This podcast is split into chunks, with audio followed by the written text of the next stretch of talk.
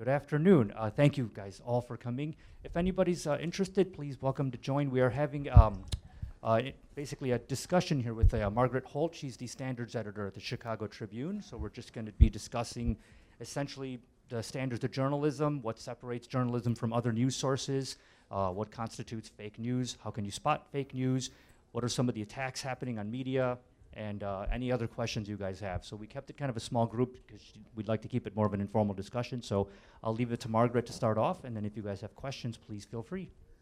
Hi. So uh, I, I do like coming. I, yeah, I was I was telling them that I uh, I live in the city and I have the good fortune to have spent much of my career in Illinois. Um, I had a little Sunbelt hiatus, but I came back to my natural gravitational pull, and um, I was I've lived in downstate Illinois and suburban uh, Chicago, and now I live in the city. I live. Um, I live right on uh, on Lake Michigan. It's really kind of a cool place. But it's good for me to get out and, and to be in other neighborhoods. I love coming to places like Moraine Valley and uh, you know this weekend I'm going to Hinsdale for an event. I have friends. I'm having I'm having a complete suburban Chicago area experience, and I think it's very important for all of us. I'm having brunch Sunday with friends in. Uh, in Libertyville, so I'm, I'm really like the whole map. I have it covered, and and I think that you know in some respects that's sort of the way life is right now. We are much more connected than we are not, and the media is more important than ever.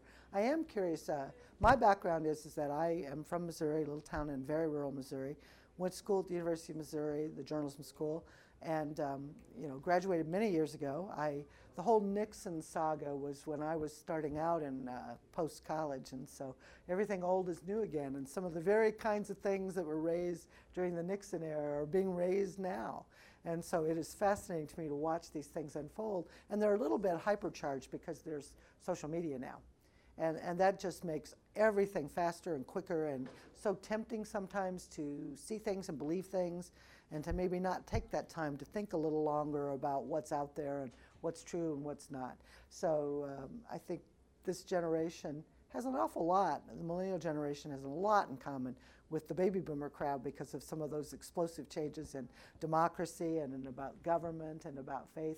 I was telling you earlier, I saw this really interesting poll re- last week or this week that um, people ages 18 to 30, the height of the millennial crowd, uh, greatly distrust the, the current president. They don't claim him, they don't identify with him, and I thought that was fascinating, and that, that is an absolute parallel to when I was in that age group. So, so you know, I think there's there's some dynamics and cycles that are in play here that are fascinating to watch. I do am curious about how you consume media. Um, how, how do you get your news? Snapchat? Everybody on Snapchat?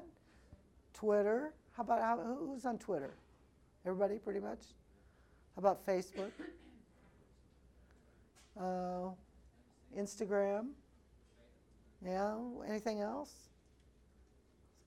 I'm kind of a newbie on Snapchat. I find it it's so fast and fleeting that it's not doesn't hold me, but it's but I know it's where people are, so I go and look, and I'm interested. Um, so when you where do you get your news?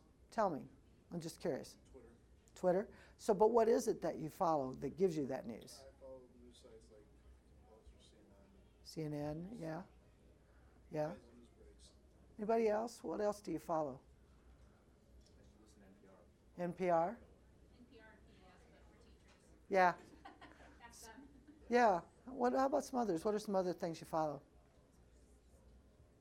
I just CNN, there's an app on my phone with CNN. app on your phone for CNN. Yeah, that's interesting. How many of you uh, read a publication at home, whether the Tribune or your Southtown Economist, uh, Southtown, or um, you know, New York Times, Washington Post? It kind of depends upon what you're interested in. So when you say that you get your news from Twitter, is it mostly news feeds, or is it because other people have tweeted something? Yeah, mostly news feeds. Like, see, whenever something breaks, CNN will post it or Post. So basically, I just so how do you find how do you decide what's believable? Well, what do you mean? Give me an example. Well, the credibility of the source um, on social media to see how many people are following something or liked it, shared it. That brings about credibility. Try to not take BuzzFeed seriously. Things like that. Anybody else? Any other thoughts? Yeah. Anybody? Were you going to say something back? I, I don't have a single answer for this. I think that one of the biggest things that's happening in our society right now is that, that people have gone for, from looking for news as having information from which they would make an opinion, they've moved towards looking for things that support the opinions they already have. It's, you know, it's, it's, it's, it's a different form of logic. And do you really, you know, is that good for us or not? I don't know. I mean, so I would offer to start with to think, ask you to think about the news and think about the sources and stuff, but also in your own worlds, think about the news feeds that you have. Who are your friends? Who are, who are the people who are tweeting things to you? And, and I th- think one of the biggest dangers for all of us is to be in an echo chamber. And that, is, that was true long before social media, but it's especially true now. You know, Fox News has done a spectacular job of building its brand as quote news, but those are all commentators that people are quoting. Clarence Page is one of our most uh, successful columnists. He's African American. He won a Pulitzer Prize. He happily bills himself as liberal. We would never say the Tribune is, you know, if, if Clarence wrote something, we wouldn't say the Tribune said. We would quote Clarence Page. But if his counterpart at Fox News says something as a commentator, that gets billed as news. And I think that has muddied the waters for what people think of as news. And, and so when they start with the alternative truths and all these other kinds of things, it's beholden upon us as consumers to think about it in a different way. And I do have a handout that I'm going to share with you, but I want to I want to wait a minute before I give it to you. Uh, I want to go through a couple of points and t- uh, things about it. And my job is accuracy. It's it's it's the fundamental part of our business. You know, if you think about it, journalism is really we sell air. I mean, we don't sell and produce a product in the way that a person, a, fa- a, factory builds a, a car. I mean, it's entirely based upon how credible we are. And, and so we spend a lot of time, energy, and money as an organization vetting it, building it, and protecting it. So that those things are the things that, like in the same way in the academic world, do you all pledge not to commit plagiarism? Do you have an academic pledge that says you won't steal things and lie and cheat? That's all part of things that happen once we come down from the mountain and choose to live in society and be a part of an organization. And those things that we maybe take for granted are being tested as never before. What is fundamentally true? And, and I will argue, let me offer a, a different thesis, and I think this has really been borne out in the past few months. One of the things that's important to me is, uh, you know, we believe, and we've, we are a model, I should tell you, I'm very proud of this. The Chicago Tribune is a model in the news industry. We get questions from people all over the world about how we do our accuracy stuff. And it's philosophically, it's because we long ago introduced a system that's based on the shared culture, shared values, that says our job is to get things right and it's to serve our readers. And part of that is owning mistakes, that we owe it to our readers, that they trust us, and we have an obligation to fix it fast. So if you ever call us about a mistake, I can promise you that we're going to know about it pretty quickly. We may not fix it because you may not be right, it may not be wrong, but we're going to hear it. And what that does internally is it creates that atmosphere where people really make that effort to go that extra step and to know if they're wrong, we want to talk about it. Because you have to have an environment where people care so much about doing the right thing, about getting facts right, that they will help each other, and that that really matters.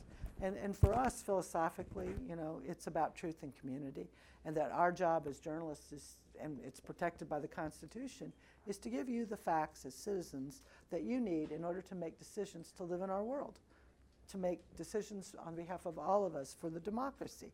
You know, so in many ways, I, you know, I'm a creature of this world, so of course I think this.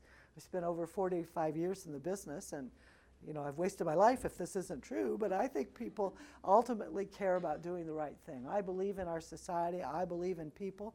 I believe, like education, I believe that people having facts, when push comes to shove, are going to make the right decisions on behalf of all of us, and that we have to have some trust in one another and believe that, that those things matter. And I think that's the heart of the Constitution, that's the heart of journalism. And that's the heart of education. And so we have a lot in common when we talk about these things. And, and I don't lose faith as I look at all these things that are going on and the crazy news on high. I think that's democracy is messy, and some of that is happening right before our very eyes. You know, the president says X, Y, Z, and Now, thanks to modern age, people come right back out and they show clips of him saying, But you said this, and you said this, and you said this. That's the press doing its job and holding people accountable. That's our job as citizens to take those things and balance in our own minds what we believe. So, in that vein, I do want to mention a couple things just for you to think about, and that's this. I, it's a little bit of a heresy, and I want to parse the word truth. People throw the word, well, that's the truth, and they throw it around without thinking about the underpinnings. And I would argue what's more important is understanding what facts are. Facts are facts. Like this is a, this is paper. This is you know a microphone pack. This is this is a pen. That's a fact. Now a whole string of facts are what you, as the consumer, the news consumer, gets to assemble in the way that you provide order in your life that makes your truth. So your truth is going to be different than my truth, but it's going to be based on a set of facts.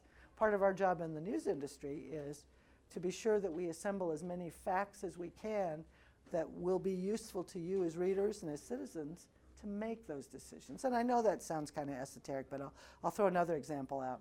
And, and I will tell you this I have a great passion about diversity.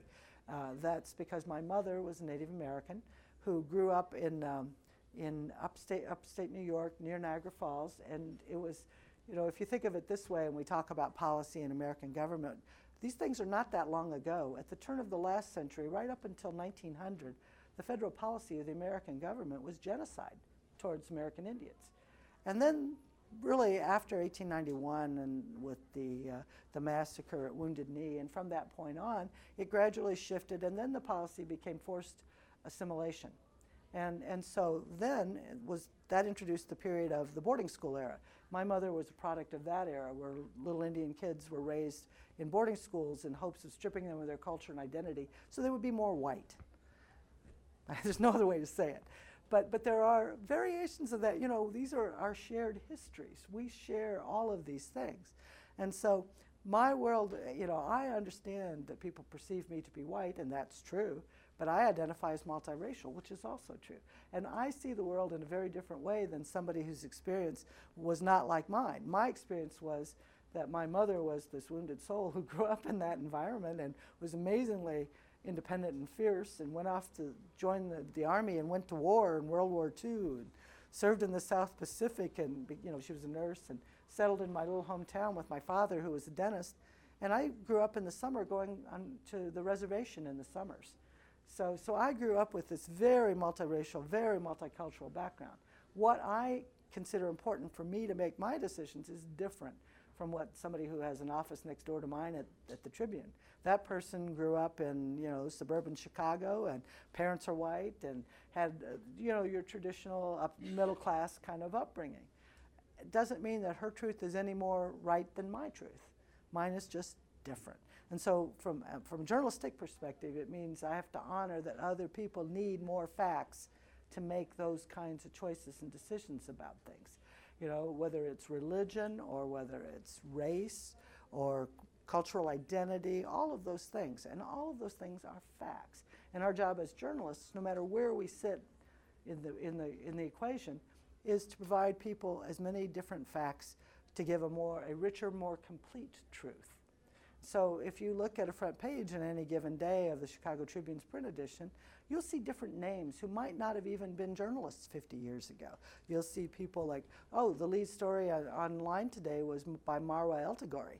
She's an Arab American, and uh, she and I have a bond because her dad's a dentist, like mine was, and she grew up in Niagara Falls and knows my tribe. Well, who'd have thunk? Her parents are from Iran.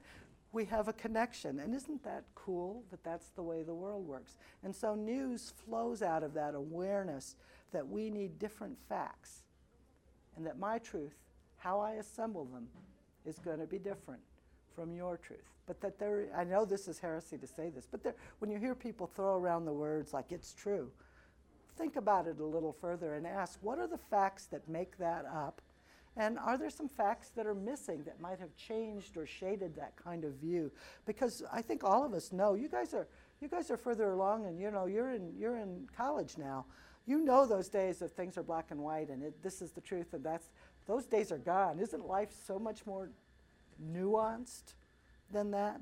So, so I wanted to do my little thing about facts and truth and being conscious of the difference because, you know, to me it's really, really important that people realize how different we all are and how rich that experience can be. And that even if we are not, I, I don't know what it is to be black, but I do know that the experience is different and that I will learn from people who didn't have the upbringing I did. I don't know what it is to be Asian American and to live in this community, this broader community. I don't, I, you know, I grew up in a, a very rural area where the teacher, you know, I had eight Sunday school pins and I used to make my father take me to church on Sunday on vacation so I could keep my Sunday school streak alive, you know? So, so I, you know, and I care about the difference between the King James Version of the Bible and the Revised Standard Version because 1 Corinthians 13 talks about faith, hope, and love, and in, in Revised Standard Version and King James Version talks about charity instead of love. That matters to me. So, so I grew up in those kinds of environments, and I understand sometimes when I hear people from, you know, the so-called red states and the Christian evangelicals. Those are my people too. I grew, part of that. I, you know, I, I did the Wednesday night Bible studies and, and you know, Bible retreats. And, and I, you know, those, all of those things are not alien to me. And so part of this is also living outside your own comfort zone and reaching out to people from whom you can learn. You know, uh, cherish and value those people who are different from you, who bring a different thought and idea to the conversation. Because that, whether you're a journalist or not, is going to give you a richer view of the world, a better understanding of things as they are changing around us. You know, it's, I, I, there is no single thing, but as news consumers, some of you may end up in journalism, some may not. But as you, in this heated time, as you hear all these things, I hope you can, I can at least give you some thoughts about evaluating what you hear and maybe thinking about it in a little different way. Um, you know, whether you use it because you're going to be in media and communications in some way, great. But just, you know, the, really the ultimate goal of both education and journalism is that we all live a better life and be contributing citizens. You know, I, at the end of the day, I want to be sure that I am smart when I vote and that I am educated and that I am up to speed on what's happening with today's critical vote about health care and the latest uh, rulings by the federal judges about uh, the uh, immigration executive order on the immigration laws and whether the bans and travel bans will be enforced. It matters. Those, those things that were written, the irony is, you know, on the immigration bans, some of that flows out of a 1967 Arlington Heights case about racial discrimination. You know, so, so the roots of that, and it has to do with saying that the parties to the case things that they said outside the, the documents and the, the proceedings of the law are applicable in, in determining intent, which means that's how the courts have had the ability to bring all that in to the decisions about the executive orders because they said it was their campaign was to ban Muslims. And uh, well, we didn't say it in the ruling.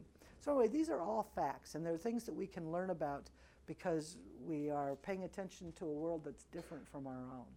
So Uh, you know, just from a journalistic perspective, we do have a lot of things that are going on that we do to try to make sure that we are fair, that we are as, uh, you know, balanced as we can be. It doesn't mean that you, you have the false balance that because you wrote five things negative about XYZ, you have to go find five positive things. That's not what I mean by fair and balanced.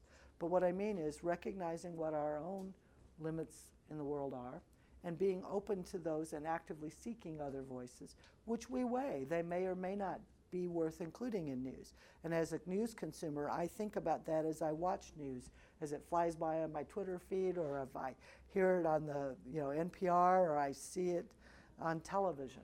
So, so the thing I would like to make to emphasize is with facts, be really careful with facts. It's a great legacy of American journalism that centers in Chicago, which is if your mother says she loves you, check it out. It's pretty good advice for all of us, isn't it? And that is from the late, great City News Bureau. And, and that was the admonition that everybody who went to City News Bureau lived with and tried to live. If your mother says she loves you, check it out. So be that critical consumer as you look at all that news today and you're trying to decide whether, well, who's spinning me? What's in it for them? Why do they want me to think this way? So when you look at any, that's my next point would be when you look at any communication, whether it's a text from a friend, a blog post, a letter, you know, ask yourself what's the voice that's missing, you know? Don't just look at what's there, ask what's not there. And that's that whole thing. I come back again to the echo chamber. You know, it's so easy, and I certainly do it too. You know, my friends on Facebook are my friends. But every now and then I will go and look at my Facebook friends and I'll say, whoa, you know, you need some people outside the Tribune crowd. You have 115 Tribune friends, that's probably enough. Uh, each of us consumes news. Whatever you do, don't settle. Stay out of the echo chamber. I cannot say that enough. It is so tempting to go look. Yeah, we're more comfortable talking to people. Like, ah, that person. But but how much more can we learn when we take the time to visit with people who are not like us and who are different? And you know, for me, it was easy. I come from a town of a thousand, and you know, I have a whole pack of small town, you know, jokes. Like we had a stoplight and they took it away. You know, all kinds of stuff like that and and so for me it's been easy because I come sort of unpolished. I don't have, you know, I'm not like people that grew up, you know, groomed for success at fancy schools and this and this. I'm, I'm, you know, I'm kind of of the earth like a lot of us are. You know, I'm kind of scrappy. There were only like half a dozen, a handful of kids in my graduating class that went on to college, and and so I understand, and and I'm from nowhere, and for me that's been good because that could have been a plus or a minus, right? For me, it's been good because it's everywhere. I've spent my whole life starting over, and and and I do feel very blessed in this respect. I I always think that wherever I am is the greatest place I've ever been. I think that people are fantastic and amazing and interesting, and I can't wait to get to talk with them and see what I'm going to learn from them. And you know, their lives are so much more interesting than mine, and and so I'm just that's partly that's my natural curiosity about the world because of the job I'm in, but I think elements of that I would hope make life richer for me. And I hope, in terms of being a news consumer, they can do that for you too. That you befriend people who maybe look at something a little different from you, from what you might. And uh, I don't know if you root for the Cubs as you do, or if you root for the Sox. But you know, uh, if you're a Cubs fan, go visit with that Sox fan. And uh, if you're a Bears fan, maybe there's an Indiana Colts fan around that we could talk to, and and all of this stuff. It, it, it's, it doesn't matter whether it's sports or news or politics or religion. There are always people who know more than you do about a subject that you can learn from. And it may, by virtue of speaking with them in terms of news, you may learn something that helps shed a new light on what you thought you knew. Um, one of my, uh, just a very personal experience is I took care of my mother for 18 years. And I used to joke all the time that it was never my intention to be this nice. You know, there were times I had no idea. But, you know, and we had just such a wonderful relationship, but there were, it was not easy for either of us. And so I had a mantra, which was, I will be patient, I will be gentle, I will be kind. And I would do that till my hand hurt so much I couldn't remember why I was mad. And what I have come to learn since then is, is that the same is true for me personally, is that we need to be gentle with ourselves as we look and listen around the world and hear things and to be patient with ourselves as with others because there's so much going on in the world and we shouldn't be leaping to conclusions. We need to take that moment to digest that news that we hear, to really f- put our own filters on and say, is it true? Is it fair? Does it move the story forward? Does it have an impact on people? And, and why do I care about it so much? Examine our own reasons for why we are searching for that particular fact. Why? Why? And because if you haven't thought about that as those filters that you're looking at news, then you're going to get spun. You will leap on that fake news because somehow that maybe supports something, some position or thought or hope that you might have had. And there'll be just enough little bit of potential fact in there that they'll suck you in and you'll, oh, wait a minute, why am I reading so, so I think it is a really important time for all of us together to be really super responsible in, in what we do. So if you would help me with sharing some of these. Um, I do have a little handout, and it's just one page. I just thought you'd find it interesting. I'll mention one other thing about it is um, I have on the front of it, I have a little screen grab. We have an editorial code of principles that we work by.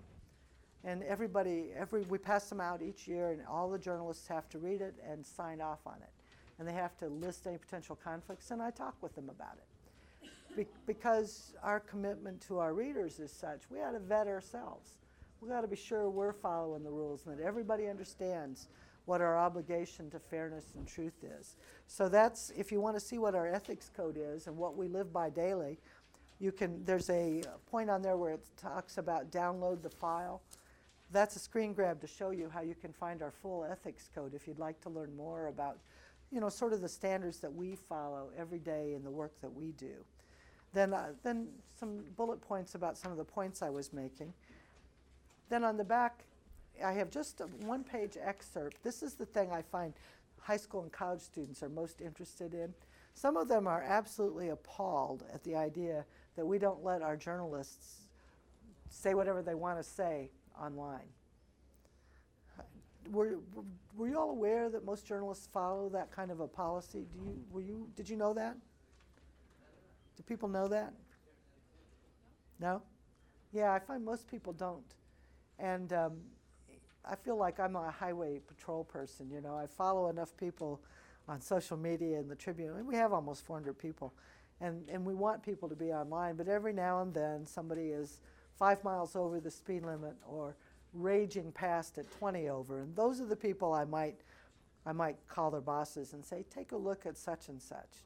That tweet is a little over the line.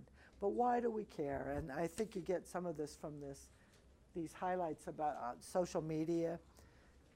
We recognize that as journalists, especially as we participate online and in social media, that we represent the Chicago Tribune and that people will see that as representing the Tribune. So we can't be smart alecky and we can't be, you know, partisan. And we have to be careful about it. I mean, I can't tell you, it's like step away from the keyboard. There have been so many times when I want to be like everybody else and I want to say, well, look at that. Can you believe, you know, boom, boom, boom, boom. But, but because of the role I'm in, uh, I can't. And, and I do believe that language is a behavior. It's the first, it's one of the signs that's an indicator of what you do and what you believe. And, and I, if I start indulging myself in some of these wildly partisan things, I'm not going to be very authentic and believable when I have a conversation with somebody that is diametrically opposed to whatever that tweet was about. How can I'm not believable? I don't believe me. So so I do just I really police myself. It's so tempting sometimes and the moment it's it's a slippery slope and once you start to engage in those things, you go down a path that defines for others what you think about things and they're going to be more withholding of information from you. So I'm careful for all kinds of reasons, not the least of which is, you know, I have a pretty high profile job and people have questions about fairness and accuracy and balance.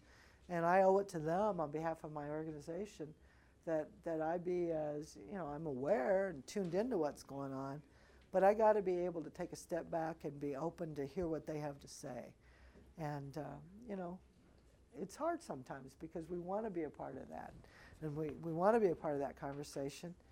And and yet to take that step back and really take that moment to think about process what you hear i think that's the most critical thing. Did you have anything you wanted to add or jump in on this? I, I, I just want to give a quick overview. It's like 20 minutes about it guess if it's okay, if anybody has general questions, you know, feel free to ask. I was thinking, um, you know, a couple of the topics were, pardon me, I'm gonna get out of the way of this projector light. Um, you know, what I had spoken with Margaret about before about doing this was, okay, look at how do we, uh, if, if I want a different point of view, you know, I'm, most of my news sources are pretty leftist, but I will try to follow a news story from somewhere else. But my point is, how do I verify? You know, I know when I read the New York Times, when I read the Trib, when I read, um, you know, NPR things, uh, when I read the Post, I know what I'm getting. When I read Fox News, I really don't know. Like, there was a Fox News poll that said Bernie Sanders is the most popular politician in America. I'm like, okay, you know what? I'll fine. I mean, I like to hear that news, but the fact that Fox News did it is pretty interesting. But I, when I asked Margaret, was I go, well, what about sites like Infowars? What about you know the crazy sites on the very very up left and how, yeah, exactly. But like, okay, what do we do with those? Are those? I mean, I just toss them aside. I go, Alex Jones. I'm not. g- I can't say publicly how I feel about that guy, but you know, but what do maybe we they're do? but maybe they're worth following so you know what's out there i mean it doesn't mean you have to believe it but you have to be able to listen to contrarian views just so you're aware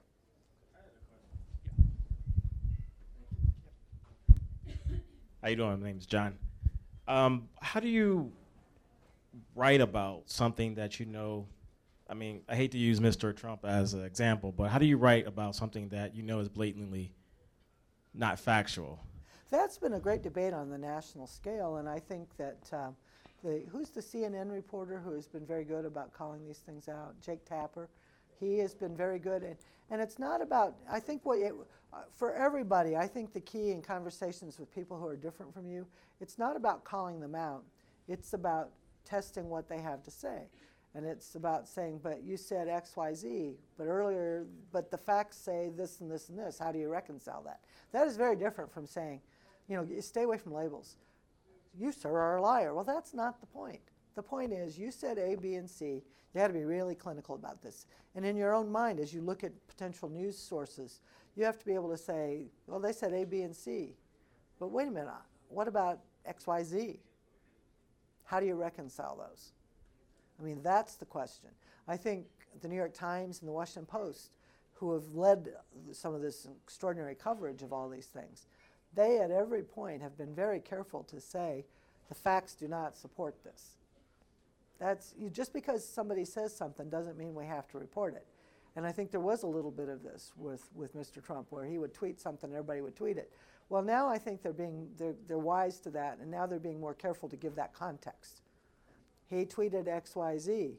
However, there are you know three congressional investigations about that very topic, and so far no one has provided information to support that. That is context. That and, and if that news source isn't doing that, then you have to ask yourself how reliable it. Doesn't mean you shouldn't read it, but it ought to mean that you have a different filter that you apply to it. Does that answer? Yeah. I mean, I think that for all of us, we have to be careful. It's too lazy and, and convenient to try to just label things. Uh, th- Life is so much more complex. Can, can I ask a journalism 101 question? Sure. I, I think a lot of us, or at least many of our students that we see, aren't familiar with kind of how news operations work. And so how the difference between editorial, the difference between a commentator, the Okay, difference between the newsroom and what the layers of a newsroom may look like. I think that would be really interesting to Yeah. That one comes up a lot too, and we and I should also offer this to you. I regularly invite um, people who are interested to come to a news meeting if you'd like, sit in on a Tribune, Chicago Tribune news meeting or an editorial board meeting. So maybe if you go through, if you were a point person, uh, we just had I this morning I just met with a group of students from the University of Tennessee who were in town and they came to a news meeting and and so. Um, the news side is separate from opinion. And, and the way to think about our editorial pages and opinion and commentary is this, um, especially the editorial board. Chicago Tribune is an institution. We are, the, you know, in effect, Chicago is the capital of the Midwest. And in effect, the Chicago Tribune is the flagship voice of the capital of the Midwest. So I'm, now I'm speaking about the organization. We feel like we have a responsibility to, because we have special privilege as a journalism organization, we have the, you know, the ability to uh, demand people and hold, uh, demand people answer questions on our, you know, on behalf of readers, and to hold people accountable. So our editorial board regularly will invite people in, newsmakers, to come in and explain whatever issues we may be wanting to talk about or that they may want to raise. Next week, for instance, the uh, president of uh, University of Illinois will be in, and this will be a chance for our editorial board to vet how he's doing on some issues that we have raised and covered extensively on the newsroom side of things. Now, the role of opinion and editorial is to have opinions, to provide leadership. They have to be factual, they have to be fair, they have to be balanced, but they, but they are about opinion. It's thoroughly supported and vetted opinion, but it is with an angle. That is different from the traditional news stories and coverage. Just as if you look on the front of the New York Times website or our website, those are news stories. They're not, you know, they're stories about things that are happening. They're enterprise stories that, you know, to the degree that we make a choice to cover things, have some influence about what we value. But they're about, they're thoroughly reported. So whether they're sourced and reported, you know, they're XYZ. We're not taking an opinion, for example, on, on out of our Washington Bureau, the coverage of the health care bill. That's not our opinion that the very conservative freedom wing of the Republican Party is, has been meeting at the White House today with the president, to see if they can broker changes in the health care bill. That's fact. Now, on the other side of the equation, our editorial board may take that set of facts and very well say, you know, uh, that's a great bill or that's a terrible bill, they should dump it. That's their role is to assess that, those facts, and, and lead in the way of opinion. It's particularly important with some of our state and county government um, things. We can have great influence in that respect. So, so does that answer your question, at least about the opinion part? On the news side of things, uh, I will tell you the greatest job I have had in my life was being a reporter. On a great, beautiful day like this, you look out, the sun is shining, and you know, you say to the boss, Got a story, gotta go. Boom, and you're gone. It's the best. You're ungovernable, you're out, it's you in the world. It's the greatest job ever. And I loved being a reporter when I started out. It was just so wonderful. And, it, and it's about, that's the other important distinction between commentary and this. It was not about us, it was about telling other people's stories, about getting facts that people could use to make decisions about stories. But it was not about us. You know, it was about, and you don't know, you know, the beautiful thing about journalism is uh, people crave community and they crave shared experiences that help us define the world together. You know, in different places you identify. You identify as students here at this campus, or you identify as people who live in this part of the universe, or the Chicago region when you go somewhere else. There are all these different points of identity, and people crave community. So I think that is also part of our role as, as journalism you know, and, and, and as a publication. So when you read our site, whether it's online or in print, however you may consume news from the Chicago Tribune, you'll have some identification with it because it speaks to something, it resonates for you because it's got your interests. Maybe not all of them, but enough that help you feel some connection with others in our community. The Cubs were a really good example. The Bears are a good example the Blackhawks, all of those kinds of things. You know, they're about more than sports, or they're about more than, you know, than than than just being. They're about community, and and facts matter, and serving all those things, they really matter. But I loved being a reporter, and it was a great job. It was a wonderful experience. Um, where did you attend school? I went. I'm from Missouri, and I went to school at the University of Missouri in J. School, Missouri, which was a pretty cool thing. What, what was your what was your major? Journalism school. They have a, a BJ, Bachelor of Journalism degree. I'm still greatly uh, tied to the campus. I'm on an alumni board. I feel very fortunate. I go back to campus a couple times a year, meet with students, and uh, meet with the J School people and with other alumni who care about the university in many different ways. And, and you know, I mean, I'm from, a, I'm, I'm, I'm a child of the Midwest. It's like you grow up and, and you, you know, you learn you learn that part of your life is giving back. And so for me, being a part of that has been very important. Yeah. Uh, what advice would you give someone that wants to get started in journalism? And I think it's um, you have to just do stuff. I mean, you have to just it's it's very much craft, and you have to just do stuff, and and that may be um, like your local news outlet or radio station or uh, Southtown and doing uh, scores on Friday night and whatever if it's sports or uh, any other kind of thing or your campus news organization. You, you know, you do. Yeah. Yeah, there you go. Campus campus news thing is a great way to get started. It is. It's just wonderful. It's a wonderful thing to do. You know. There any other questions? I had a really eclectic background. I should probably mention. I um, I uh, went to the smallest paper that paid the least because, with the arrogance of youth, I just figured I'd go to a big place when I wanted to, and even worse, it happened. You know, but. Um, but I started a little bitty newspaper, had tremendous experiences, went went to other places. Uh, I came, I, I got into, I was education editor, I did government, I did courts, I did everything. And then I got more interested in the larger stuff and got onto the editing side of things. I got very interested in business news in the 80s when it was just starting to explode as a coverage topic. And uh, uh, one other little tidbit as a precursor to explain things is I had a golf scholarship to college in the pre-Title IX days and played intercollegiate softball, basketball, and golf when, when girls were not welcome, let's just say. So, so I have all these eclectic, iconoclastic interests that have been, you know, I'm just curious about the world in all kinds of ways.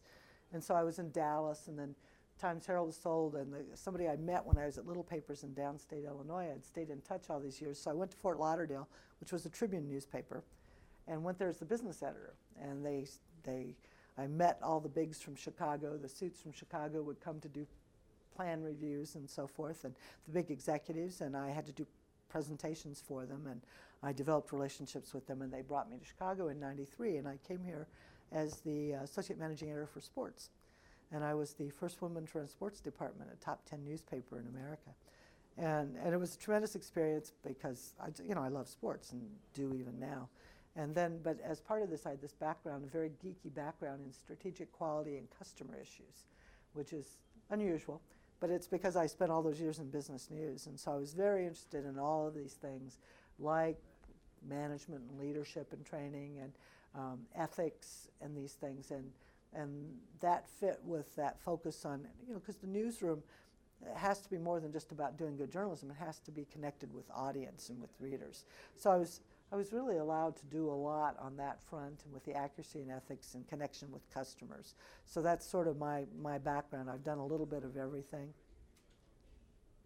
Um, have you ever considered, um, radio or television for news broadcasting, or just, um, I just was not interested. I was interested in the journalism piece of it, and you know, I really love the rigor of of you know the traditional journalism, and that we are able to do and use have so many resources and do depth depth on stories and things. I've done every all kinds of things and worked with all kinds of wonderful people who are just brilliant and principled and caring, and, and I feel very fortunate.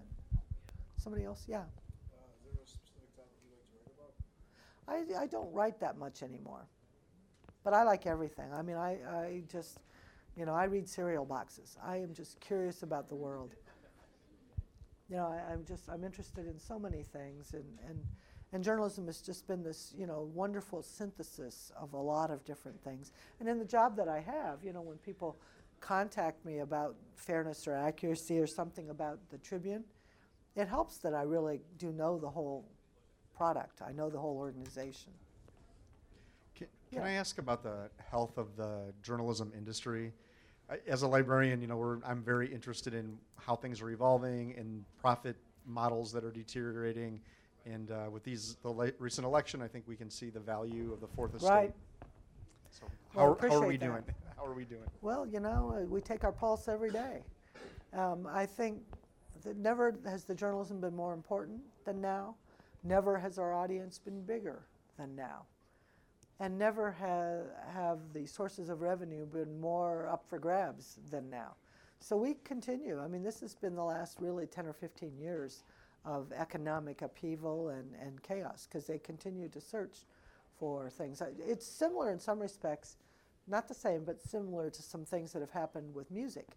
You know, I think that whole thing with, uh, with that notion of somehow, oh, music's free. Well, it's not. And you know, they effectively got people's attention when they started suing the parents for downloading all that music, and that just changed the nature of a lot of the music things. Content, you know, in the knowledge society, it costs money to get content. It's very expensive, and um, you know, in the knowledge world, uh, those those reporters for the New York Times, they are some of the tops in the business. They make a lot of money, and it's expensive to live in New York City or Washington, and even in, in these markets, in you know in places like Chicago and L.A. and the next tier of the big metros, the top ten news organizations, very you know it's a very costly ad- adventure, and it still has been it's been what's really been happening has been a gradual change from over reliance on retail and advertising to expecting and asking consumers to pay a bigger share. That has finally started to take hold. Uh, I think uh, if do, how many of you um, take uh, or your or your families have uh, Amazon? And do you do you buy? You know, if you, you they have the deal on Amazon where for like next to nothing. What's the name of the uh, Amazon? Prime. Amazon Prime. If you have Amazon Prime, you can get the Washington Post for like four dollars, five dollars a month, right? It's like nothing. That is like one of the great bargains in American journalism, and you should do it. But the the beautiful thing is, is that to recognize that, New York Times and the Washington Post and the Tribune to a much lesser degree, all these main new, big news organizations are experiencing a surge in digital subscriptions where people are actually paying for the content. That is new. It has been really influenced heavily by the election, really going back a year, the campaign and the election and then the post-election period. So, so that part of it is very good. There are more eyeballs. Finding ways to make that pay are probably going to be a mix because even as all this is happening, the disruptive effect of technology, just as it's changed media and communication, is changing retail. And you read the headlines Sears struggling, uh, Macy's, big, big organization, it's struggling. They're, those places have been traditional, and Kohl's. A lot of the traditional mall, retail, bricks and mortar places are reevaluating how much they need in presence. Everything old is new again. I think the strip mall is back in vogue. Who- Who would have thought? You know, there was a 50-year cycle where everybody was mall, mall, mall, and now the commercial developers are looking at really strategically located uh, mega strip malls for lots of kinds of things. You know, those malls where you can go and, and have your Best Buy. And Best Buy, you know, things come and go. Best Buy was on the ropes a few years ago and they re engineered their business. But the, it's the overall overriding thing for us as well as for retail has been the, the, the, the struggle to uh, figure out how to make the best use of technology and, and bricks and mortar, all those things. So, so it's kind of a mix. I think that there will uh, uh, clearly there's going to be some um, reliance on advertising, but not in the way that we have known in the past. Um, there's a market for, I think, increasingly for the print part product is evolving. The Sunday magazine sense. Magazines have not gone away. There were people who were predicting books and magazines would, were, were goners, and the exact opposite has happened, especially women's magazines. Now, I don't understand why, but there is great interest that why those topics, and it's like me time, I'm, I'm told by some of the researchers, the marketing researchers, you know, things like, and I take them because my mother took them, and I like them. I would not have sought them out. I've taken Sports Illustrated since. Uh, since the 60s. So I love Sports Illustrated, but I get Ladies Home Journal and not Lady, they're the ones that died. It's Good Housekeeping and um, McCall's and some of these others. Those are magazines that have life and why. And people are willing to pay for the content. So, so some of the, and books. How many of you read hardback books? And how many read on some kind of tablet or product? But, but don't you read both?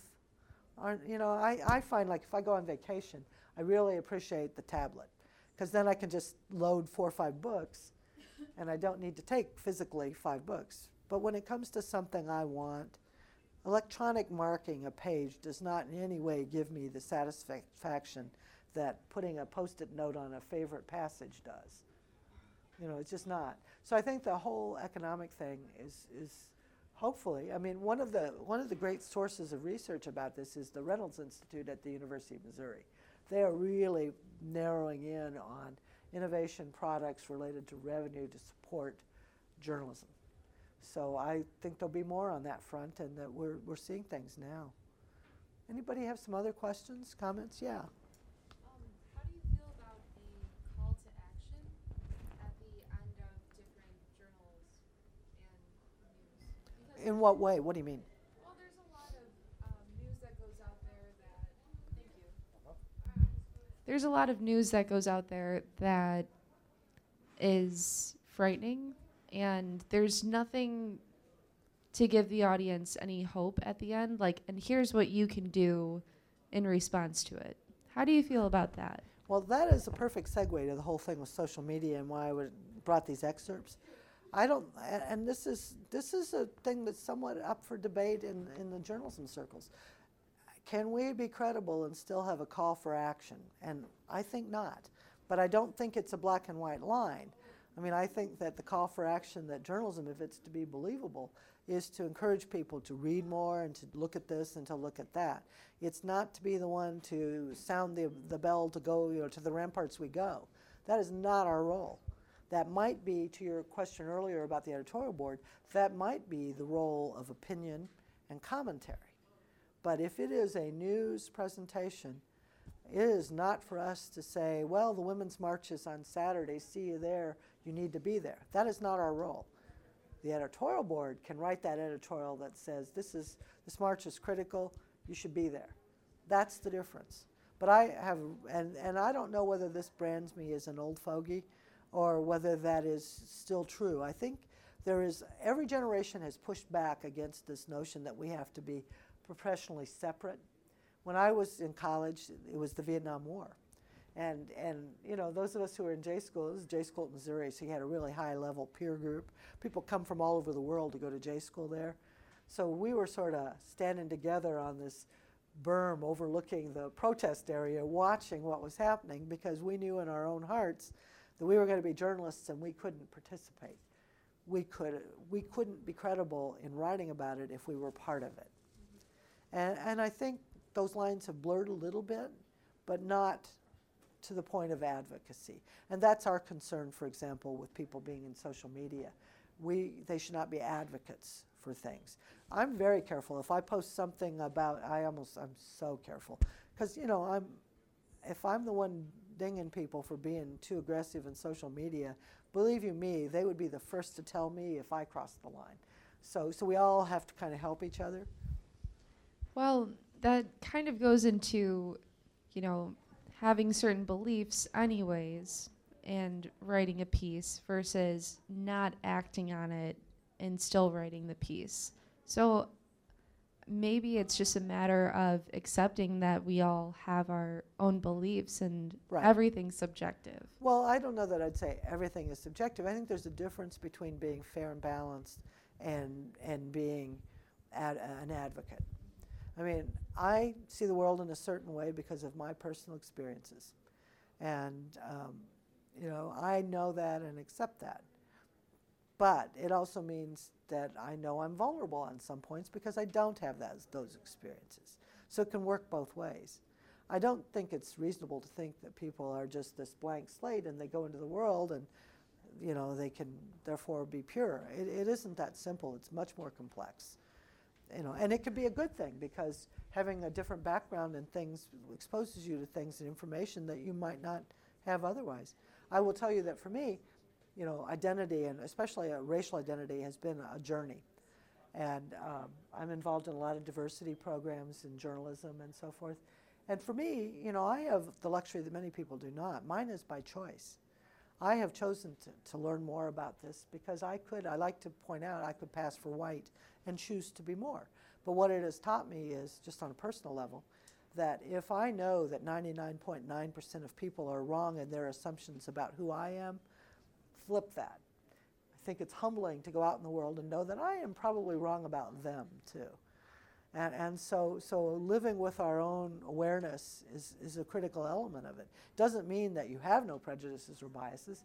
It means that you own who you are. I can't change the fact that, you know, part of what heightened it for me is my awareness of my mother. I had mom custody. We did all things Indian. We reclaimed her identity over a long period of time. That was a journey she took and I helped her with. I was I aided and abetted her in that. So it changed my life. It changed my view. And it's made me able to to be more in the world. And people can trust that or not, but it also means I also have an experience as a person coming from a middle class white background too. I have both. So say like um, Dakota Access Pipeline. That was a presentation earlier this week. That was a good one. It was great, yeah. And if you were to write a piece on it, or would you still not participate in? That's a really good one because that has come up. And let me answer that in two ways. No one asks white people, white journalists, if they check their prejudices at the door. No one asks them that. So, so I find it somewhat hypocritical that they would ask Native American journalists if they check their prejudices at the door. So, so let's just start with that as part one. But I am aware that it is a topic that is of great interest to me. And I, my friends in my Facebook feed have been talking about this for a year now. And it did not make its way into mainstream circles until really last September. I think uh, um, NS, MSNBC was one of the first to start to report on this, and then the networks picked it up. But But I am aware because I am interested in it because of my Native American ties and the fact that I know a lot of the people covering it from in Native circles. It means that I'm careful in how I present it to people. I'll say, hey, by the way, I may talk with the, I mean, part of we all bring a package of experiences to our work and they all inform what we do so it's sort of on me to say to my colleagues who making choices about national stories hey by the way i've been following this and i know people who cover this. Have you seen an update on this? I think this is an important change or point in the coverage. I feel very comfortable doing that because i've made it clear what my interest is why i know whether we ought to be at the point of considering it. It's still their decision. But if I weren't that person who happens to have that knowledge and background, it might not get covered. But I have a responsibility because I know about those things to raise them, but then to back away too, and to know that because of the trust I have in the newsroom, I'm not going to push something for my own bias or reason. It, that may have brought it to my awareness, but it's not going to change. Well, how do you because you have passions and everyone has passions. So how do you separate passion from work? Oh, I think I think that's very true. Uh, it's I would take it down a notch, which is to say that we all have things that interest us. The, you know, if they are the things we're passionate about, then we got to be careful. Well, the great, the late great Jerome Holtzman, who was a Hall of Fame baseball writer and a Tribune columnist, he wrote uh, the epic, it's a classic in sports writing, called No Cheering in the Press Box. And I think that's true for all journalists. There's no cheering in the press box. Part of the responsibility we accept is that we take a step outside of what our own interests are. You know, they, they may bring us to stories, they may inform us about different things, we have perspectives, but we got to be clinical about it and take that step back. Well, that answers that. Yeah. Does it or not? I mean, I think you do have, you do have, you can't be rooting for it because it's that advocacy thing. Hi, I'm a teacher, and we've been covering, and I'm actually worried about the phrase fake news, Yeah. the power that, uh, unless you're talking about a pure hoax, you know, the, and the way that that word is changing. Um, so I kind of had two questions. Our, our administration, is, well, our president has been using the phrase fake news now to sort of, um, in a different way that I used to teach it years ago as like the straight up hoax, like ha ha ha on the internet, people believed this, the satire thing. Um, and are we concerned? I mean, we, we need a free press to report to the citizens, as you said, what is happening and what our government is doing. But when everyone starts to get on board with the idea that the press is just wrong or they're all fake, I mean, he called CNN fake news. He calls, you know, specific things. Is this is this dangerous? Or are we going to recover from this as far as our democracy and believing the press and letting them do their job? You know, it's so interesting to watch things play out. I mean, I, that's why I think when you have a critical time like now, like right now, that you know you stay the course. A lot of these organizations have been, you know, he's, he's people have started to realize, real people, people who vote and who are considered in polls, they're they're the ones who are starting to say, well, I don't like it when he tweets. You know, there's this even people who supported him don't like it when he tweets, and that's when he gets into that. But I, I, there is, you know, now we go to Shakespeare. Truth will out. I mean, I think there is some level of patience and understanding process and being able to say, truth will out. And that this is, we are a relatively young democracy. This is a huge test, probably the biggest test to some of the principles of government since the Civil War, and, and in terms of some of these constitutional issues about freedom and about religion and about First Amendment rights. So these are big tests. So far, I would say the founding fathers got it pretty right. You know, that there is this great resiliency, that people value that and will fight for it. The First Amendment is not just about journalists, it's about all of us having the right to peacefully assemble. It doesn't start with the press. We're the afterthought. It's about people's right to assemble and to speak out and to have religious liberties and, and to petition government. It's not, we're the, we're the fifth of five freedoms in the First Amendment. And, and I think that it's incumbent upon all of us to recognize that, that this is about all of us, that, that sense of the freedom to speak out or to be different and to have that voice. The religion thing is, I cannot emphasize enough how critical that is as an element and why that, those executive orders keep getting batted down. You know, the intent is a Muslim travel ban. And, and you know, it's so obvious and it keeps getting batted down. And you can almost imagine the Supreme Court, despite whatever side of the line they, liberal or conservative they fall, they view that as a constitutional issue. And, and I, you know, I think that may surprise people that it would not, at some point, that may go to the Supreme Court. And they will rule on two aspects the religious freedom issue and the right of the courts to be a third independent branch of government, respect for the law. That's another current in this as well. So I don't know. I think there's some, I, I think that, I think we have to be on guard and protect our liberty at all times. That is a lesson for all of us as Americans. I think the whole Russian stuff is kind of scary, and, and uh, as do all of us. And heaven knows this, tapping of, uh, you know, um, channels and so forth, very scary. So, so we have to be patient and be able to see as, as more and more reputable news stories. These stories don't break overnight. You know, the, the reason the Rachel Maddow story, the, the reporter that had that tax thing, David Cay Johnston, he is a Pulitzer Prize winning reporter who won a Pulitzer for tax coverage. And one reason why they had that report was stories beget stories. So, you know, that was not just the story. That there's clearly some play going on here. But the moment that that starts to come out, more truths follow. And that was the story of Watergate. That's the story that you're seeing now. One truth here, one truth there. Contracts, governments, this, that. All those things have to play out. So I, I guess I haven't thought a lot about is fake news and that label good or bad. I, I have some faith in people, in, in our fellow citizens, and I think people are fundamentally smart. And, and I think that people, this society respects one another and that they will, we have to have some faith in one another, that with information, people will make good choices. Um, okay, so I'm in her debate class and everything, and Uh, Like do you our disagree with me or agree? No. no, um, okay, so I know that you were just talking about truth, and everybody has their own truth and everything. Facts, facts are the fundamental base. Yes, facts. But I was wondering, how do we differentiate the like the facts? Like, let's say that I was watching Fox News and they come off as we're not we're not biased or anything, or But, but you have to assess what they're telling you. Is what they're telling you opinion or is that factual?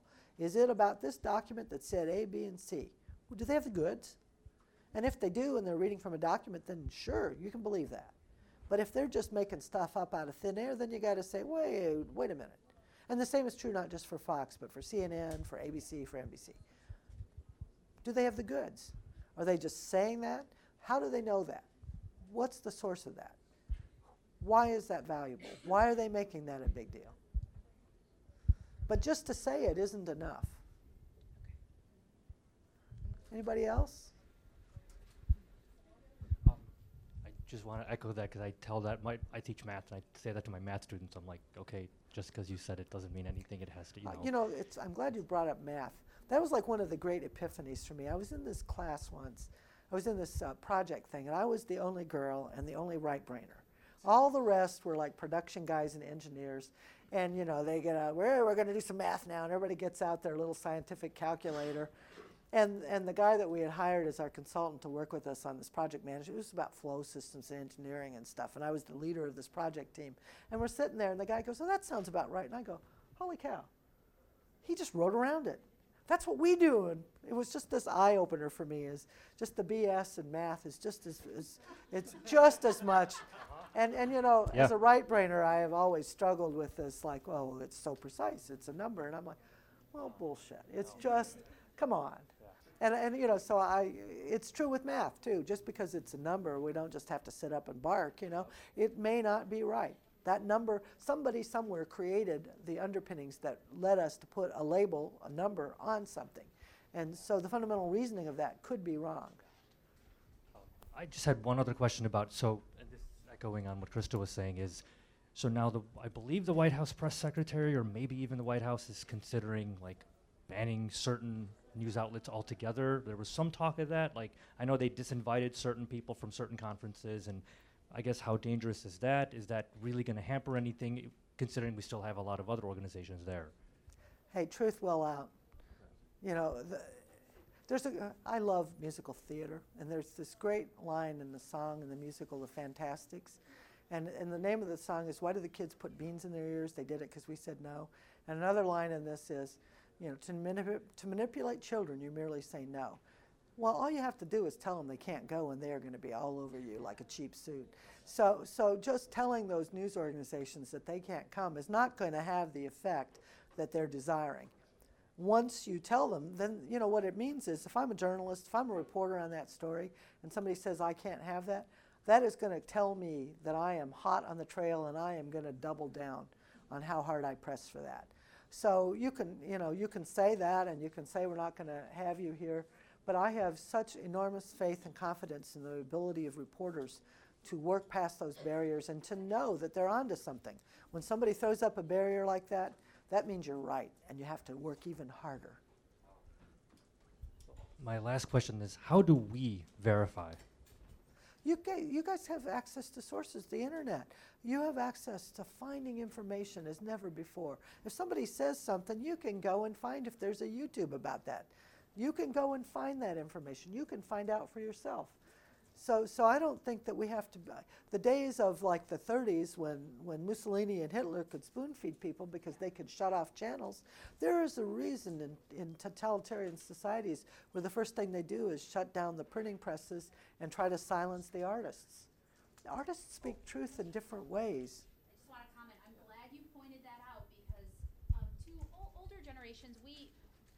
Um, oh yeah, I teach speech. I could project without this thing, but you know, um, we we know the difference between journalism and what's just a blogger or some website Right. that just popped up last night. And it, journalism is the set of standards and the ethics that people are personally, out of principle, committed to, and of course to maintain the integrity of a news organization that's existed for decades. We see the difference.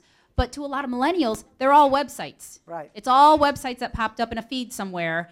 And I think that's the I've been trying to teach them. Well, if the headlines look like this, that might be bad. Or if it's too many pop-ups, it might and be bad. Or and you you, know, have to consider the source. You have to consider the source for the information. They don't just throw something out there without sourcing it, and that's the mm-hmm. biggest difference with some of the. and then you have to double check the source, as you Right. said. We have Google; it's all at our fingertips. We just can't believe something just because it confirms what we already love to believe. Right. Exactly. Yeah. Well, I've enjoyed this. One more question. Sure. I want to thank you for your time.